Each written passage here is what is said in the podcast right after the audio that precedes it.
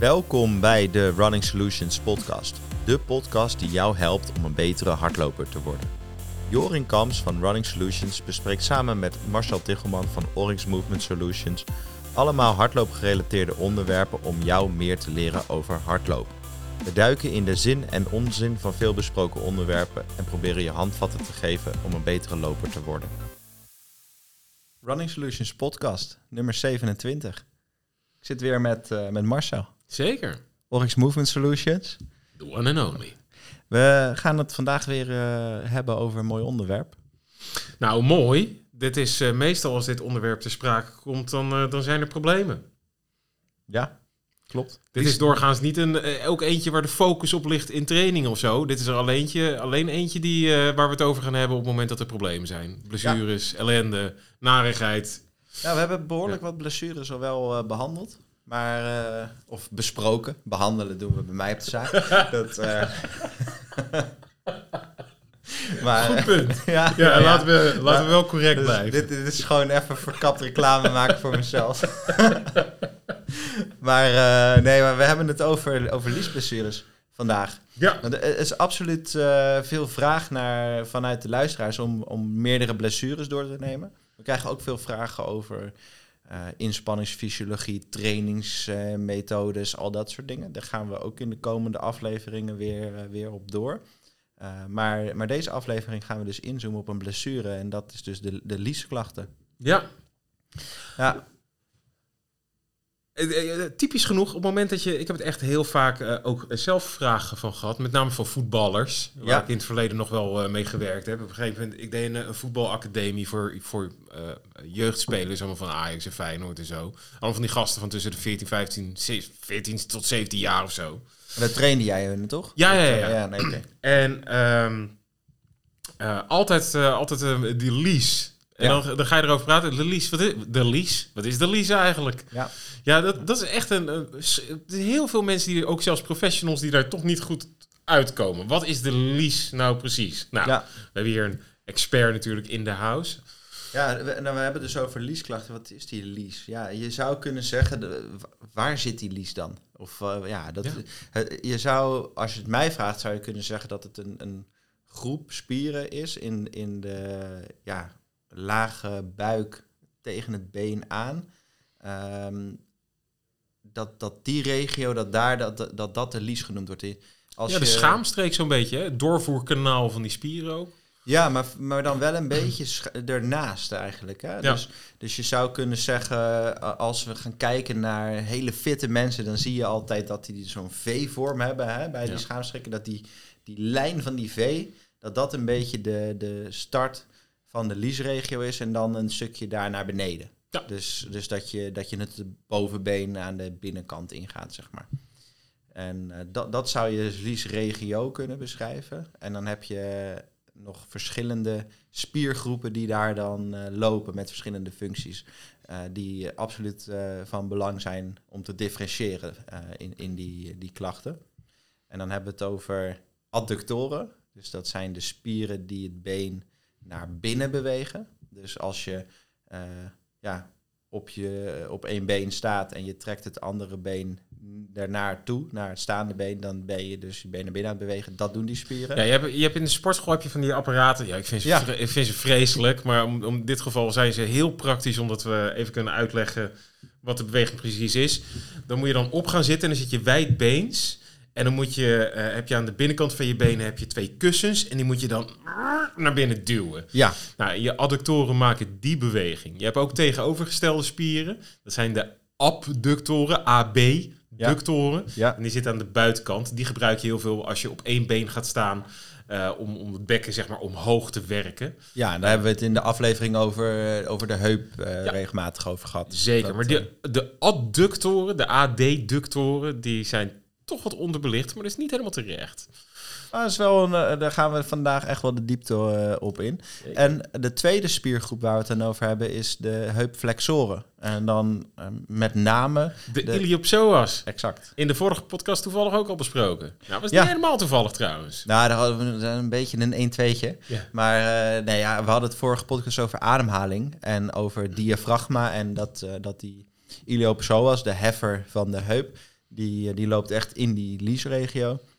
Dat die eigenlijk helemaal vanaf dat middenrif uh, naar beneden komt. Dus die, die en invloed heeft op het heffen van je been, en invloed heeft op hoe je ademhaalt, heeft invloed op hoe je rugpositie gepositioneerd is. En, uh, en daar komen we zo meteen uh, absoluut wat dieper op terug. Dus gaan we wat dieper op in. Dus even samenvattend, de lies. Nou, we hebben in ieder geval de regio ongeveer te pakken daar aan de binnenkant van het been. Bovenbeen. Uh, bovenbeen. Um, en daar zitten dus de, be de, de beenheffer, de iliopsoas, de adductoren. Um, en dat, dat zijn ook meteen degenen die je behoorlijk kunnen treiteren in beweging. Want er komen best wel veel blessures. Ik weet niet, wat, wat is ongeveer de incidentie die jij hebt in je praktijk? Hoeveel nou, lopers komen hiermee? Bij mij op de praktijk niet super, super veel. Ik denk als je, als je in een reguliere sportpraktijk werkt... die niet alleen maar op hardlopers focust... dat je het veel meer tegenkomt. Bij hockeyers, bij voetballers, dat soort uh, sport, uh, sporten. Omdat je veel meer met zijwaartse bewegingen te maken hebt. Veel meer met rotatie... Uh, veel meer met korte, snelle krachten. En met hardlopen is dat natuurlijk wat minder. Maar het komt wel degelijk me, ja, wel voor. En, en, en ook niet, uh, niet per se weinig. Dus uh, ja, bij mij op de zaak één of twee per week die ermee binnenlopen. Voldoende reden om eens even goed op in te gaan zoomen dan. Ja.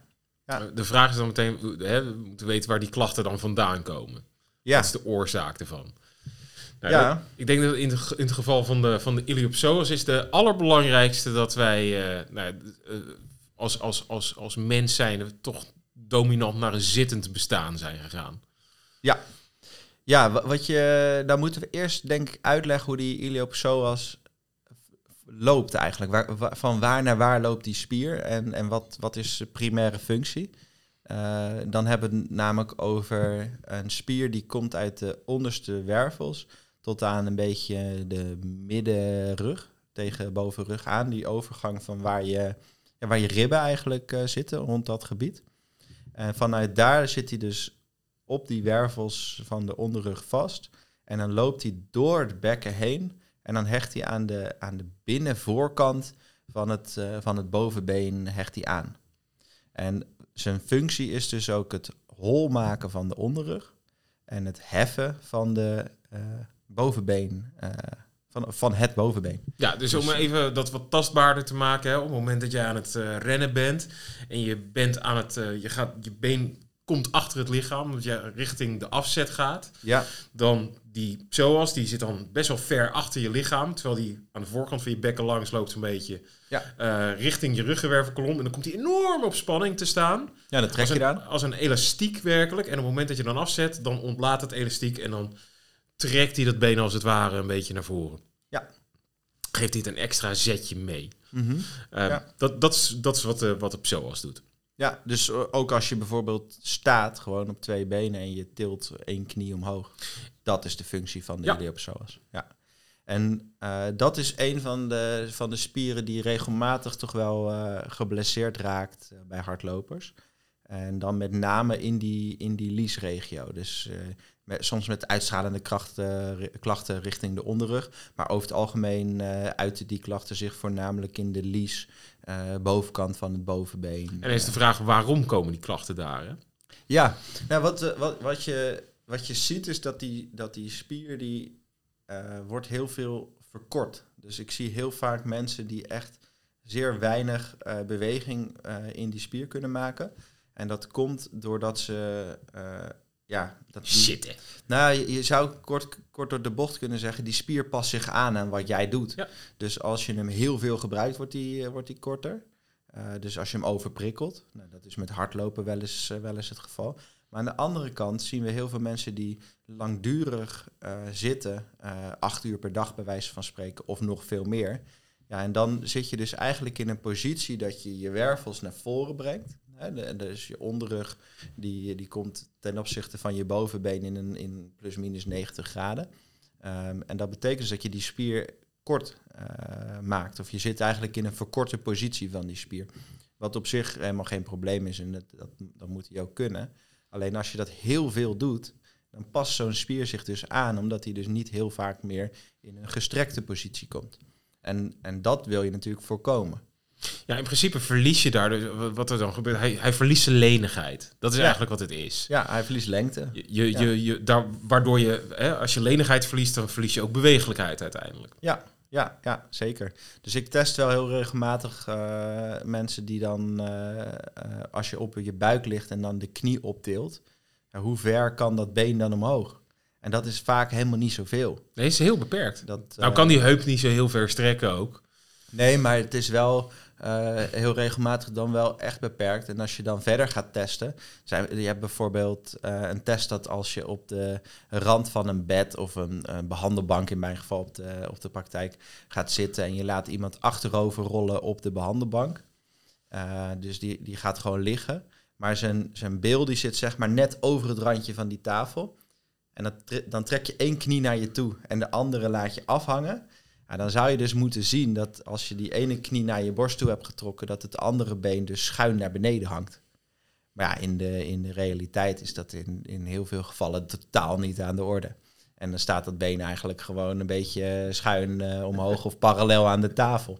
Eh, en dan, eh, dan, dan, ja, dan betekent dat dus dat die iliopsoas-spier, die, die, die liesspier, die heupheffer, dus eh, dat tegenhoudt. Eh, of bovenbeenspieren, maar over het algemeen wel, eh, wel die iliopsoas. En dan is er dus echt een lengtetekort. En dat is echt wel een gevolg van, eh, van overprikkelen en heel veel zitten. Ja, want dan, dan is hij te kort, maar er- uiteindelijk ontstaat er ergens een pijn door. Hè? Eh, Is, is dat dan dat, schu dat, dat hij zo kort is dat hij te veel druk krijgt op dat bekken? Dat hij Ja, daar overheen het- gaat schuren? Of wat, wat is de exacte oorzaak van de pijnklachten dan? Nou, dat is natuurlijk altijd lastig te zeggen wat de exacte oorzaak is. En je, je kan de spier zelf overprikkelen. Dus dat, dat er heel veel eh, spanning op die spier zit, dat kan pijn geven. Ja, en dan te veel stress op één bepaald puntje of iets dergelijks. Waar die Ja, dan ja dus dat, dat, Ja. dat de druk in het weefsel heel erg eh, Ja. hoog is. Dan, eh, dan kan je dat voelen. Maar het kan ook wrijving zijn eh, van- tegen andere structuren aan. En eh, doordat dat, die, die spier loopt dus echt door het bekken heen. En die, en die loopt echt langs het bot tegen het bot aan. En op het moment dat je, dat je daar heel veel druk op zet... en dan ga je ook nog wrijving dus creëren tegen dat bekken aan. En telkens op één stukje, hè? dus het is ook is een echt een klein hele stukje. eenzijdige belasting. Ja, en er zit daar ook zo'n randje op het bekken waar die dan overheen gaat. Dus soms hoor je dan ook geklik in je, in je liesregen. Hoor je gewoon tik, tik, tik. En dat is op zich helemaal geen probleem. Hè? Dat, dat kraken en Maar naar geluid is het wel. Dat, eh, ja, maar niet erg. Het is ook niet schadelijk of zo. Dan moet je vooral niet te druk om maken als het geen pijn doet.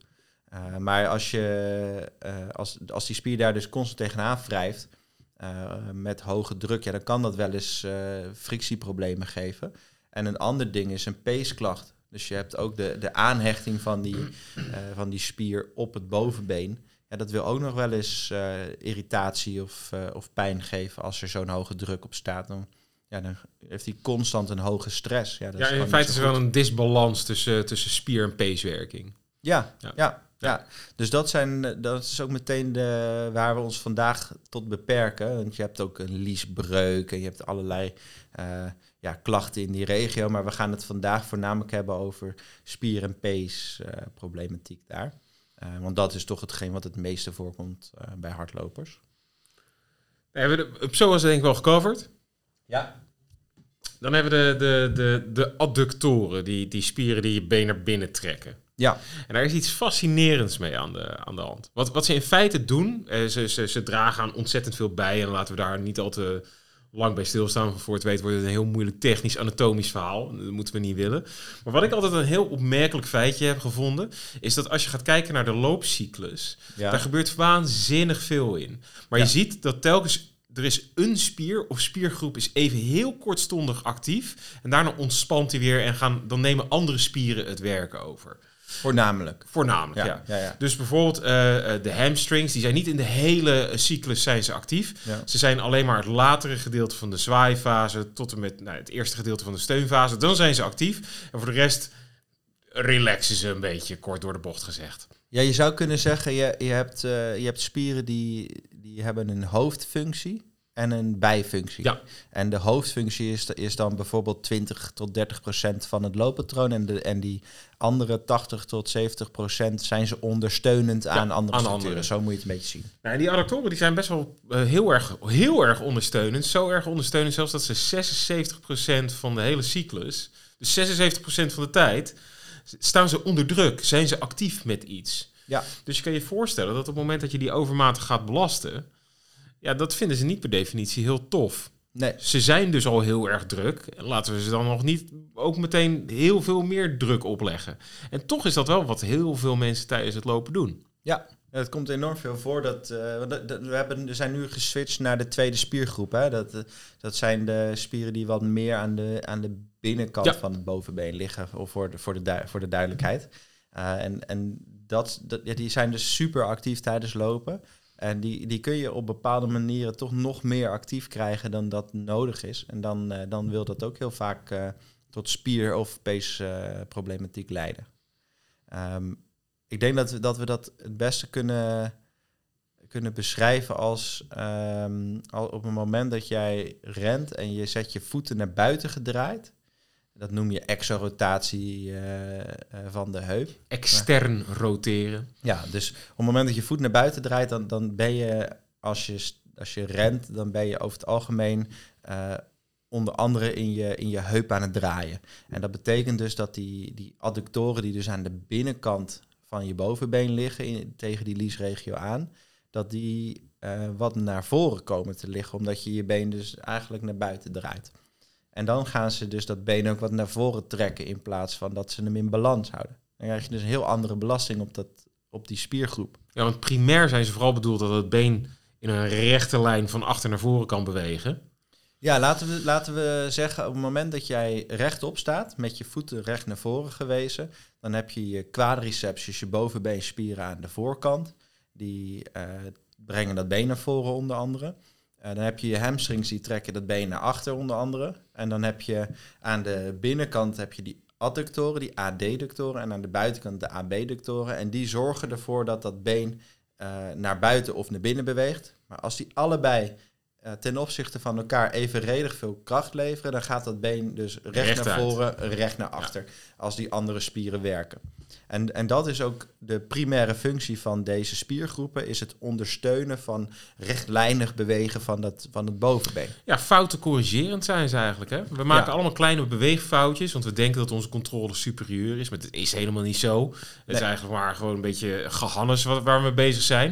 Maar het is wel heel slim gehannes, waarbij bepaalde eh, lompwerk wordt gedaan door grote spieren. En dan Ja. andere spieren die doen het bijsturende werk. En hoe ze dat doen, eh, nou ja, dat is een heel moeilijk complex verhaal. Ja. Over motorische controle gaan we het later misschien nog wel eens een keertje hebben. Mhm. Eh, maar dat, dat, dat sturende, het stabiliserende element erin, dat is wat die AD-ductoren en AB-ductoren heel veel doen. Ja, en wa- wat je dus ziet is op het moment dat je dat been dus naar buiten draait, dan neem je een stukje functie van spieren die dat been naar voren brengen, neem je, neem je weg. Hè? Dat wordt minder. En dan gaan dus die corrigerende of stabiliserende structuren, zoals die eh, in je lies, die gaan dus helpen eh, bij het naar voren brengen van dat been in, in meer eh, mate dan dat ze dat zouden moeten doen. Ja, zoals wij dan zo mooi zeggen in vakjargon, iemand gaat op zijn adductoren lopen. Ja, ja. Ja. En, en dat is natuurlijk recept voor problemen. Want je kan je voorstellen als een spier als bijfunctie heeft het ondersteunen van een beweging. En hij gaat ineens primair die functie leveren. Dat hij, dat hij iets doet waar hij niet zo heel goed in is. En eh, dat, dat levert problemen op. eh, in de zin van blessures. Ja. Dus dat is, dat is denk ik hoe we hem platgeslagen eh, kunnen onderscheiden. Dan heb je dus die iliopsoas liesblessures, dus dat is meer aan de voorkant. En je hebt dus meer die adductoren, dus meer aan de binnenbovenkant van het, van het bovenbeen. En, en die twee eh, die, die zijn er de voornaamste eigenlijk. Nu is het natuurlijk de vraag, dit willen we niet, dus hoe gaan we het voorkomen? Ja, en als je ze hebt, hoe ga je het oplossen? Ja, Die, eh, die Welke doen we eerst? eh, die twee vragen. eerst maar oplossen? Eerst Ja. genezen, dan Ja. voorkomen? Of? Laten we, ja, laten we dat doen. Gaan we, gaan we Ja. eerst genezen. Dat, dat is goed. Dus oké. Ehm, op het moment dat je die klachten hebt, ja, dan, dan... In de basis zou je kunnen zeggen, met bijna alle blessures die, die mensen krijgen... Uh, wanneer is het een blessure? Als het langer dan 24 uur pijn blijft doen. Dus ga je lopen, heb je last, is de dag daarna weer weg, maak je niet zo druk. Dan gaat het waarschijnlijk vanzelf wel weer weg.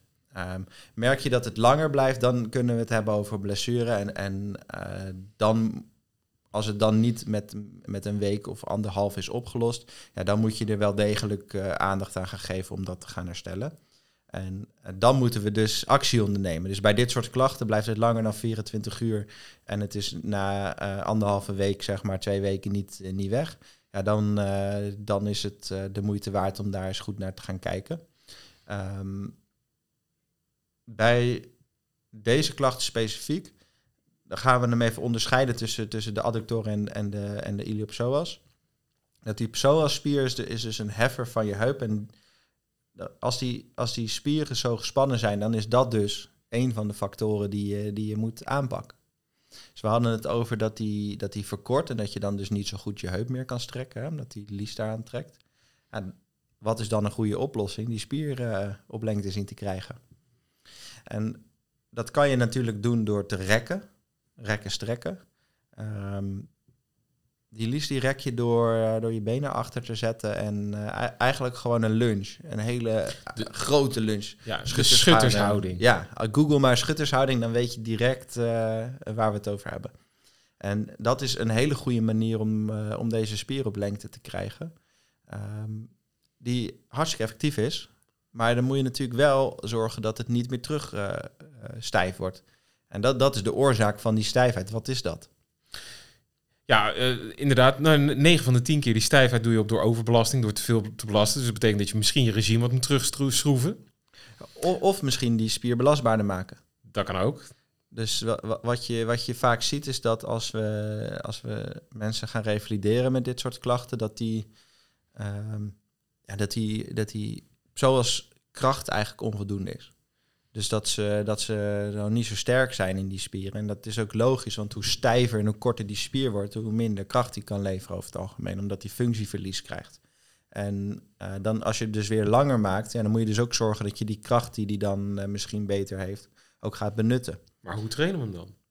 Sterker ja, maken. Ja, je hoort heel veel van die psoas marches, zo wordt dat genoemd. Dan ga je met een elastiekje om je voeten en dan uh, ga je je knie optillen en andere knie optillen. Dat, dat, dat is ja, letterlijk de functie van die spier. Alleen in lopen is je natuurlijk veel elastischer actief. Of natuurlijk zeg ik, maar hij, hij is elastischer actief dan, uh, dan puur dat verkorten. Dus dan, uh, dan moeten we misschien ook een beetje in die richting gaan trainen om dat te herstellen. Ja, het grote probleem is als je die, die marches gaat doen, wat je effectief gaat doen is dat die spiervezels die worden allemaal korter. Worden die spier als unit, als geheel ook korter wordt. Ja. ja, dus dan ben je effectief eigenlijk die verstijving van die spier nog aan het versterken. Exact. En de vraag is een beetje of je dat moet willen. Zeker als je gaat kijken naar hoe je die spier in het lopen gebruikt. En daar straks hadden we het al even erover dat als je richting de afzet gaat, dat op het moment dat het been verlengt achter het lichaam, ja, die heupstrekking. Die heupstrekking. Daardoor komt die, uh, wordt die spier op lengte getrokken, maar hij wordt daar heel elastisch op lengte getrokken. Ja. Dus het is daadwerkelijk een elastiekje wat je oprekt en op een zeker moment dan ontlaat hij. Mm -hmm. En die ontlading die zorgt ervoor dat hij enorm die, die, dat been een extra zetje mee naar voren kan geven. Ja, precies. Daar is dat ding voor gemaakt. Sterker mm -hmm. nog, als je op die manier die spier zo belast, dan kan je bij wijze van spreken uren blijven lopen zonder dat hij moe wordt. Ja. Maar ga je hem effectief verkorten, zoals je ook een bicep curl zou doen of zo in de, in de sportschool. Ja. Hè, wat je die gasten ziet doen die, uh, die alleen maar bezig zijn met hele grote bovenarmen. Dan ben je die spier extreem snel, extreem aan het vermoeien. Ja. Omdat die niet gemaakt is om op die manier te verkorten. Ja. Dus je moet, uh, die marches die zijn te gek, maar op het moment dat je dat uh, te lang uh, doorzet, dan ben je juist averechts aan het, aan, het, aan het werk. Ja, je zou kunnen zeggen in het begin van zo'n revalidatie en je bent laag belastbaar omdat je veel klachten hebt, dan, dan, dan, is dat misschien iets wat je hele goede tot, stimulans, tot de pijngrens. Ja. En dan wil je daarna eigenlijk vrij snel wat, wat groter en wat zwaarder gaan bewegen en wat meer in de functie trainen. Alleen in het begin is dat heel vaak niet, niet mogelijk. Dus dan, dan is het absoluut een goede, goede oefening. Ja. Een andere is uh, zo'n de dead bug wordt het genoemd. Kan je ook uh, op internet opzoeken. Maar dan lig je op je rug en dan, dan til je je knieën op in 90 graden en dan strek je omste beurt je benen uit. ja, dan, dan, dan train je ook deze spier. Maar dat is vaak al te zwaar. Dus dat ligt een beetje aan hoe, hoe, hoe ver de blessure is, zeg maar. Of je dat, of je dat dan aan kan, zeg maar. Um, dus, dus dat zijn wel manieren om dat op te trainen. En vervolgens wil je natuurlijk dat het in je lopen goed functioneert. Dus dan moet je dat gaan trainen, de loophouding. Ja. Ik denk dat, wat ik tenminste zie op de praktijk, is dat heel veel mensen deze spieren overprikkelen doordat hun loophouding te ingezakt of te uh, ja, inactief eigenlijk is. Dan zitten ze een beetje, dan gaan ze heel erg ja, laag lopen, zou je kunnen zeggen. En dan, dan wordt het dus nog belangrijker om die knie op te tillen, anders struikel je. En dan maak je die psoas dus heel kort. Maar je kan ook niet meer zo, um, zo goed kracht zetten met je, met je beelspieren, met je hamstrings, met je, ja, je heupen. En dan zie je dus dat die, dat die psoas overprikkeld raakt, omdat hij heel veel werk moet gaan leveren waar die eigenlijk niet voor bedoeld is. Ik denk dat dat een van de, van de kernoorzaken is van deze blessure, naast het vele zitten van mensen. Ja, dus ook uh, uh, op het moment dat je aan het trainen bent, zorg ervoor dat je jezelf blijft pushen om mooi opgestrekt te lopen. Hoeveel moeite dat ook kan kosten, maar je bent zo snel geneigd om ingezakt te gaan lopen op het moment dat je vermoeid wordt. Maar ja. dat is juist, juist, juist waar je letterlijk alles aan moet doen om dat te voorkomen. Nou, in de vorige aflevering hebben we het er al over gehad hoe het ook je ademhaling kan beïnvloeden. En ja. uh, tot allerlei andere vormen van verval kan, uh, kan leiden. Mm-hmm. Maar dit is wel een hele belangrijke erin. Zeker, ja. Ja, en, en dat is dan ook het, meteen het antwoord op hoe voorkom je dit. Hè? En dan, want de, de, de opgestrekte houding en, en het niet overmatig wegstrekken van je been... dat voorkomt dat je deze spier dus overprikkelt in lopen. En wat we misschien een beetje moeten toelichten is van op het moment dat je, dat je rent, hè, dan, dan zet je je voeten ietsjes voor je lichaam zwaartepunt neer. Dus waar de zwaartekracht je naartoe trekt, dan kan je dan uh, ja, een centimeter of tien of zo land je dan uh, voor je lijf.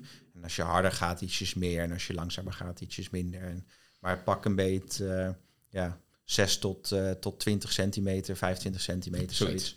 Ja. Um, en hoe harder je gaat, hoe, hoe meer dat dus wordt. En dat is dus ook nodig, omdat je, wat je wil is dat je de kracht levert met je hamstrings, met je beelspieren. Vanaf het moment dat je de grond raakt, of eigenlijk daarvoor al, uh, dan trek je dat been terug, dan raak je de grond en dan, dan ben je als het ware met je hamstrings, met je beelspieren jezelf over je been of over je voet heen aan het, uh, aan het katapulten, zou je kunnen zeggen. Je, je vuurt jezelf echt over je been heen af. Ja, en dat is de periode waar je snelheid moet maken. Want je komt op de en grond. daar lever je de snelheid. Ja, je komt ja. op de grond en dat is waar je remmende krachten krijgt. Ja. Dat, dat moet je compenseren door weer te versnellen. Mhm. Dat moet je met je hamstrings doen. En als je dat verzaakt in dat eerste gedeelte van die steunfase... dan heb je nog maar één alternatieve strategie over om dat te compenseren. Ja. En dat is richting, dat is door gewoon extreem hard te gaan afduwen. Ja, dus wat je dan krijgt is als je voet voorbij je heup is, eigenlijk zou je kunnen zeggen. Dan, uh, dan ga je daar ga je veel kracht zetten door, je, door jezelf eigenlijk af te duwen of weg te duwen. En wat je dan krijgt is dat je, dat je minder op en neer gaat bewegen. Uh, Ja, omhoog, omlaag bedoel je? Ja, ja. Ja. En, en doordat je minder omhoog omlaag gaat, Garmin meet dat bijvoorbeeld hè, met oscillatie. oscillation, ja. Ehm, en, en als je dat minder gaat doen, dan heb je dus een, minder zweeftijd. En dat betekent dus dat je nog veel meer kracht moet leveren om dat been naar voren te krijgen. Want je zit dichter bij de grond, dus je, je voet zal eerder uh, uh, over de grond gaan. Dus moet je veel meer die knie gaan optillen dan, uh, dan dat je moet als je hoger zweeft. Hè? Um, en wat je dan ziet is dus dat die, dat die, doordat je zo hard aan het duwen bent, dat je toch wel in een vrij benauwde positie uitkomt voor die, voor die iliopsoas. En dat dat dus zorgt voor overprikkeling. Dus dan kan je hem sterk zat maken, maar dan gaat hij natuurlijk elke keer weer overbelasten als je, als je zo blijft lopen. Dus de oplossing uh, en het, in het uh, voorkomen, maar ook in het revalideren van, van deze spier is zorg ervoor dat je hem sterk genoeg maakt. Leer hem vervolgens functioneren in, in de manier van bewegen. En uh, dat doe je dus door niet overmatig af te strekken, met je, af te zetten met je been. En voornamelijk die kracht aan de voorkant te leveren. En dus heel, jezelf heel lang te houden als je rent. Ja, dan zal die niet zo heel gauw uh, in die overprikkeling komen. Ik denk dat dat uh, samenvattend de, de, de, de kern is voor die iliopsoas. Voor die adductoren ligt dat net even anders. De adductoren zijn een ander verhaal. Kijk, op het moment dat je, dat je wat zittender gaat lopen of wat, wat, wat lager, uh, wat lager Ja. gaat lopen, dan eh, blijven die adductoren nog wel in hun functie over het algemeen. Dus die blijven gewoon ondersteunen in het, in het recht naar voren brengen van dat been eh, in de stand en de zwaaifase. En, en eh, in principe gaat dat goed. Alleen wat we natuurlijk heel veel zien is dat mensen die zittender lopen wat instabieler worden. En wat minder gebruik gaan maken van bilspieren, van hamstringspieren. In, eh, in, het, in de kracht die ze, waar, waar ze goed in zijn. Dus is het rechteroplopen en het afzetten eh, in, in een goede vooropwaartse richting. En wat je dan zal zien is dat, dat als gevolg daarvan de rotatiekrachten gaan ontstaan rond die heup. En dan worden die adductoren ineens wel heel erg geprikkeld. Ja. Dus, dus wat je wil voorkomen is dat er veel rotatie eigenlijk in die heup plaatsvindt tijdens hardlopen. Eh, maar dat het voornamelijk een voorwaartse beweging is. Ja, en niet, niet inderdaad eh, rondom de lengteas. Ja, Dan krijg je enorm veel stress op al die weefsels. ja en voornamelijk als dat in, in de positie van het been is eh, op het moment dat je, dat je impact eh, maakt. Of als je eh, impact aan het opvangen bent. Dus je, je kan je voorstellen als je, als je je voetlanding hebt, hè, je voetplaatsing. En lopers zullen dit ook wel herkennen die dit horen, dat ze hun voet wat naar buiten gedraaid neerzetten. Ja, alsof je teen net even, als je je rechterbeen hebt, dat je teen dan niet mooi naar voren en omhoog wijst, maar net iets naar rechts. ja, ja, als je het over de rechtervoet hebt. Ja, als je het over de Ja. rechtervoet hebt, ja. En eh, dus het naar, naar buiten wijzen van de voet. Eh, ik- Mijn eh, klanten in de, in de praktijk die zeggen vaak... ja, ik loop een beetje met Donald, Donald Duck eh, voeten. Dus eh, naar buiten gedraaide voeten. Ja, dat, dat, dat, dat is denk ik een goede beschrijving. Ik weet niet of je jezelf met Donald Duck eh, moet vergelijken. Maar Ik ben een enorm fan van Donald Duck, dus... dat, eh, maar die, dat naar buiten draaien dan, wat, wat je dan natuurlijk doet, is die, die adductoren naar de voorkant leggen. Dat zeiden we er straks al. En dan gaan ze natuurlijk veel meer werk leveren dan, eh, dan als je dat eh, je voeten recht zet. En ja, dan krijg je gewoon een overbelasting daarvan. Dus maar hoe los je dat dan op?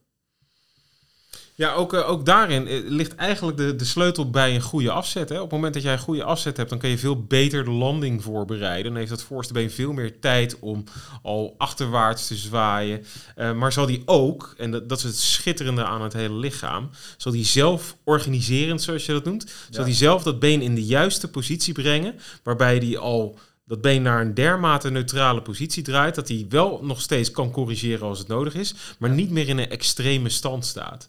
Want Ja. zoals ik net al zei, hè, die beweging die is best wel ongecontroleerd, maar ons lichaam is zo geconstrueerd dat, dat, dat al die eh, eh, eh, lichaamsdelen naar min of meer de juiste positie wordt gedraaid voor het moment dat het onder belasting komt te staan. Ja. En die voorwaarden die moet je vooral creëren. En in mijn beleving wordt eigenlijk wat het voorste been kan doen wat wil landen, eh, dat wordt in stelling gebracht door wat het achterste been doet. Ja. Dus als jij een verkeerde timing van je afzet hebt, dan weet je eigenlijk al dat je daarna ergens een keertje in de problemen gaat komen. En dat kan in de vorm zijn van blessures, maar uiteindelijk is het ook gewoon prestatieverlies. Hè? Want je Ja, zal zeker. niet meer optimaal dat been naar achteren kunnen trekken om snelheid te kunnen maken. Ja, en, en wat, je, wat, wat je zou kunnen zeggen is dat ehm, die adductoren, hè, dus die, die binnenkant van het bovenbeen, die, sta, die staan ook in balans met wat er aan de buitenkant van het bovenbeen gebeurt. Dus eh, wa- wat jij net stelt, is, is, eh, gaat het over vrij rechtlijnig bewegen. Hè? Dus de- dan, dan, dan gaan we er even vanuit dat je je voet wel recht neerzet en dat die hamstrings, bilspieren allemaal functioneren. ehm, in strekking en heffen van het been. Maar op het moment dat je bijvoorbeeld door je heup zakt, daar hebben we het eerder over gehad, een hip drop of een Trendelenburg. Dus dat je, als je eh, heupen, die zou je op dezelfde Zoals het gemiddelde model op de catwalk loopt. ja, ja, nou een beetje doorzakken. Ja. Eh, als, je, als je dat doet, dat betekent dus dat de AB-ductoren, dus de, de, de beelspieren of de heupspieren die aan de buitenkant van de heup lopen, wat verlengen. Die worden langer, daar ga je in hangen. Maar het gevolg is dus dat die adductoren juist gaan verkorten, want die staan eh, tegenover elkaar. En als dat uit balans raakt, dan, raakt het, dan raak je ook gauw eh, toch wel overprikkeld in die spieren. Ja. Eh, dus het is de balans tussen de buiten- en de binnenkant van, het, van de heup eigenlijk, hè, dus de lies en de heup, dat, dat is enorm belangrijk voor, eh, voor het voorkomen van deze blessures. En wat je denk ik wel zou kunnen stellen is dat de meeste lopers die, eh, die met dit soort blessures te maken hebben, niet zo sterk zijn in dan wel de AB dan, als de AD-ductoren. Nou, wat misschien nog wel belangrijker is, en dat zou eerder de boodschap zijn die ik vanuit, die ik door de jaren heen heb geleerd, eh, is dat heel vaak wordt er bij spieren en bij pees, maar er wordt heel vaak wordt er gedacht aan, ik ga gewoon kracht trainen en dan komt het wel goed. Ja, Het probleem is alleen dat dat is niet zo. Een, een, een individuele spier trainen, tuurlijk, je creëert daarmee de voorwaarden tot, goede, tot een goede beweging, dat het kan, Ja. maar dat wil nog niet zeggen dat het gebeurt. nee, klopt, dat klopt. Het allerbelangrijkste, Ja, ja, je wil natuurlijk wel dat, dat, dat, je, dat je de vertaalslag maakt naar de sport die je doet. Exact. Dus wat het allerbelangrijkste is, en we hebben het hier natuurlijk over hardlopen, is dat je beter moet gaan leren lopen. Ja. We hebben het al nu een aantal keer gehad over dat de timing van de afzet moet goed zijn en je, de positie van het been bij de landing moet goed zijn. En er is maar één manier om dat echt goed voor elkaar te krijgen. En dat is, je moet het gaan leren. Je moet de motoriek moet je gaan aanleren. Ja. Motorisch leren noemen we het Ja. ook wel. En de enige manier om dat echt werkelijk goed voor elkaar te krijgen, dat is hetgene doen wat we eigenlijk allemaal zouden moeten doen en ook wel weten dat we het moeten doen. Maar het eigenlijk categorisch overslaan, omdat we er geen zin in hebben. Eh, we willen namelijk gewoon lekker rennen. Maar Ja. uiteindelijk is het cruciaal om gewoon loopscholing te gaan doen. Ja, looptechniek. Running drills, Ja, hè, ja. looptechniek. En eh, eh, Ja, nou voor, je, moet de, je moet de voorwaarden hebben, maar je moet het dan wel benutten. Ja. Dat, eh, maar op, wat je wel ziet bij dit soort blessures, dan ga ik toch even terug naar, naar voor jouw betoog. sorry, ik wilde gewoon even een pleidooi houden voor loopscholing.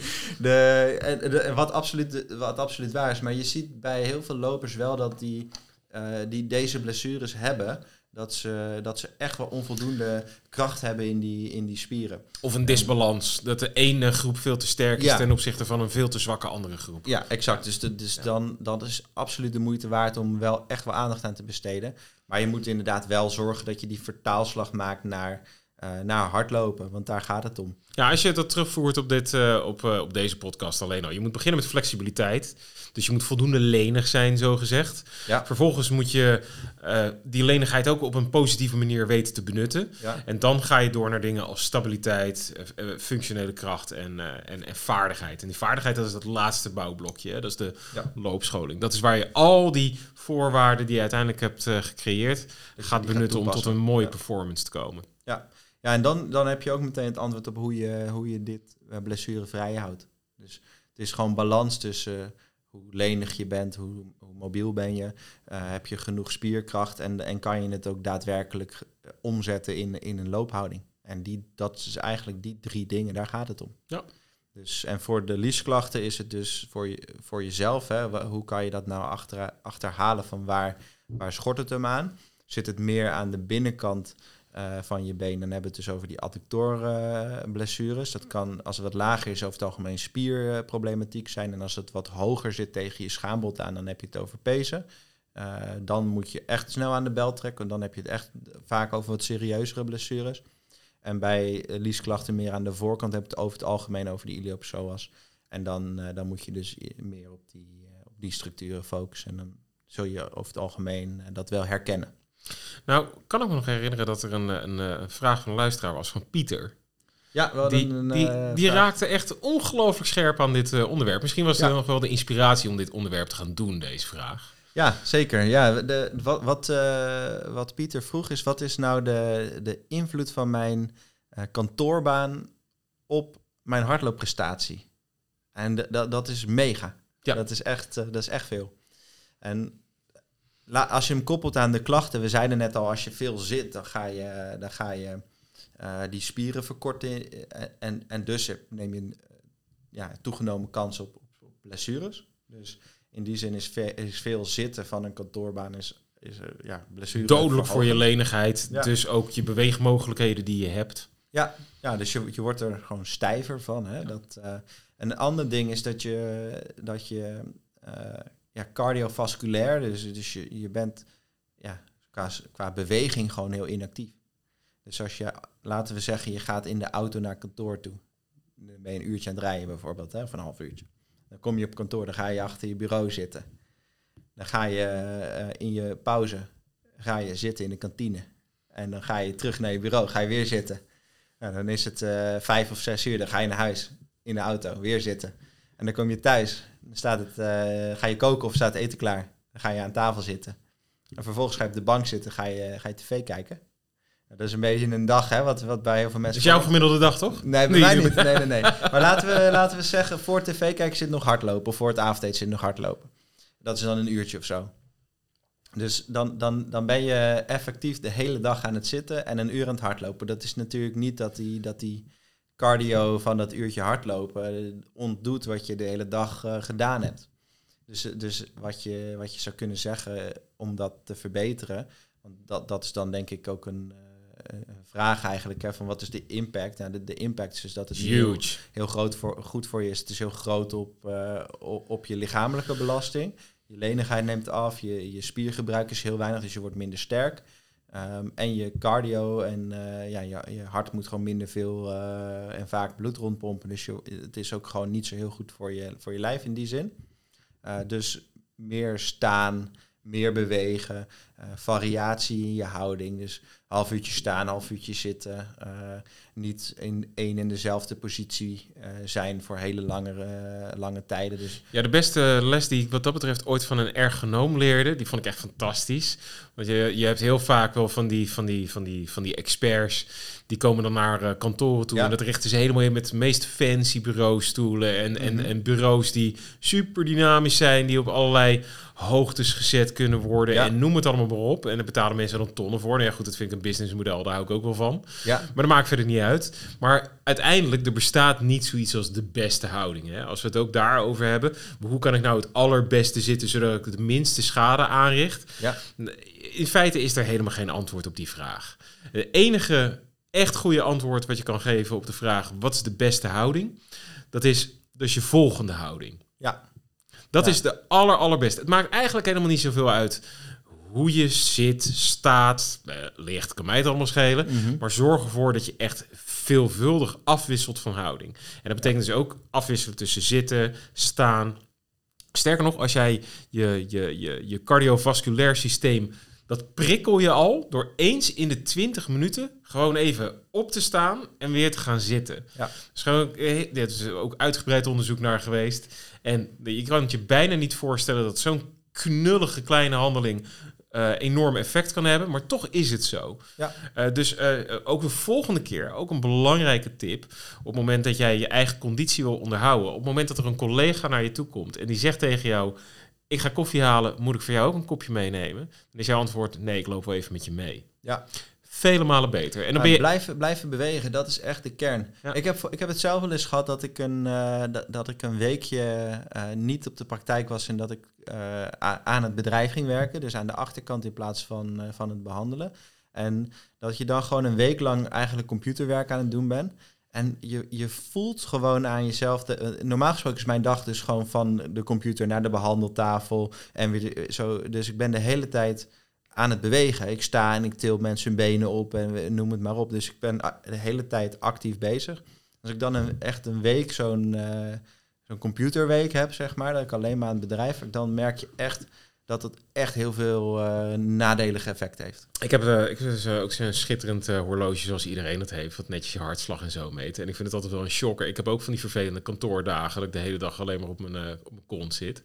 Maar als je dan aan het einde van de dag inderdaad kijkt en je hartslag is niet boven de 60 geweest, Ja, ja, dat vind ik altijd wel vrij sneu. ja dat is wel laag, ja. Dan, Ja. eh, dan gaat het niet goed. Ik heb een super lage rusthartslag, hè. wil ik er wel Ja. graag even bij Ja. zeggen. Ja, inderdaad. De meeste mensen die hebben al 60 als ze gewoon aan het praten zijn. Ja, mijn rusthartslag is 40 of zo, dus Ja, nee, dat is dan, eh, dan is dat logisch. ik ben een super relaxed gast, maar dat wist je al. Maar antwoord op de vraag. Impact van, eh, van een kantoorbaan is immens. Immens, ja. En hoe voorkom je dat dat echt grote impact heeft? Dat is heel veel variatie in hoe je zit, hoe je staat, veel bewegen. Ja. Eh, gewoon niet langere tijd achter elkaar in éénzelfde houding eh, zitten.